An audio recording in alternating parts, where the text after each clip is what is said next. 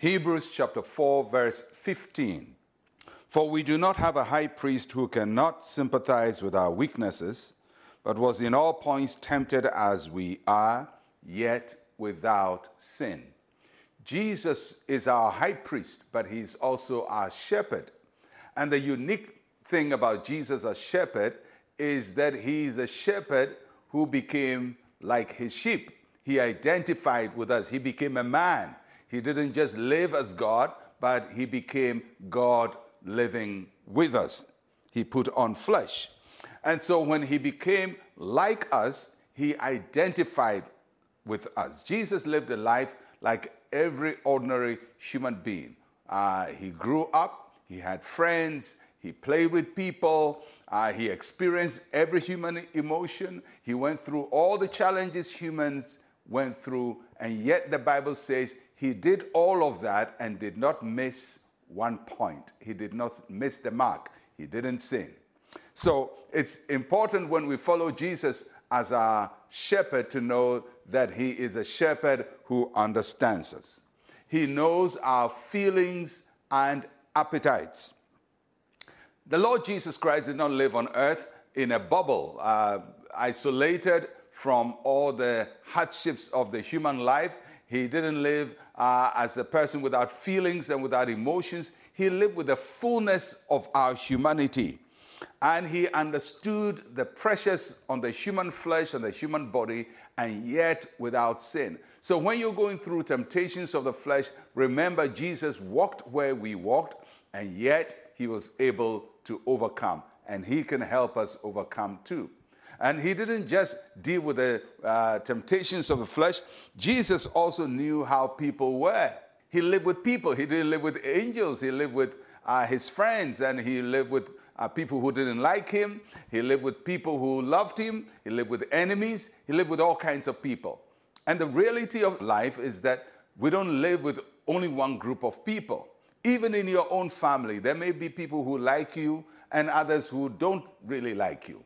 Amongst your friends, there may be people who are loyal to you and those who are not loyal to you. And it, it's normal to life. We, we treat people probably similarly.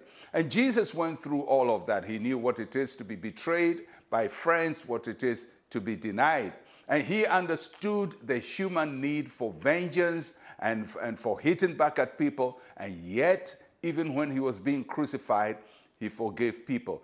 Jesus experienced the extremes of human commitment extreme devotion and extreme betrayal. And yet, he remained the same. And he can also help us to live with all the extremes of our human experiences. And not only that, Jesus understood the pressures of life we have here on earth. Um, every one of us faces the pressures of life. The pressures of life wants you to take a shortcut, wants you to do something very quickly without going through the process. And if you follow Jesus, even his mother wanted him to do something that Jesus was not ready for uh, to do at a certain time. His friends wanted him to do things, his brothers, his neighbors, everybody was putting pressure on him. And the devil also put pressure on him, tempted him to, to do things that were not in the will of God. So we are going to face pressures for us to perform, pressures for us to, to do something to impress people. And, and Jesus went through that, and yet he overcame those pressures. So if in life there is pressure on you to perform, pressure on you to impress, pressure on you to fit in a group, pressure on you for people to accept you, Jesus went through all of that, and yet he didn't fall for those pressures. That's why he's a good shepherd. That's why we can trust Him, that He can help us to deal with the desires of the flesh. He can help us with all the challenges we have with relationships, and He can help us with all the challenges we have for fulfilling expectations of people. May the Lord be your shepherd in all that you do.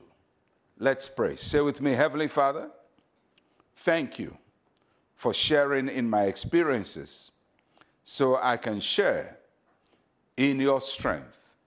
In Jesus' name, amen and amen. Well, I'll catch you again tomorrow. I'm Pastor Mensa Otabil. Shalom, peace, and life to you.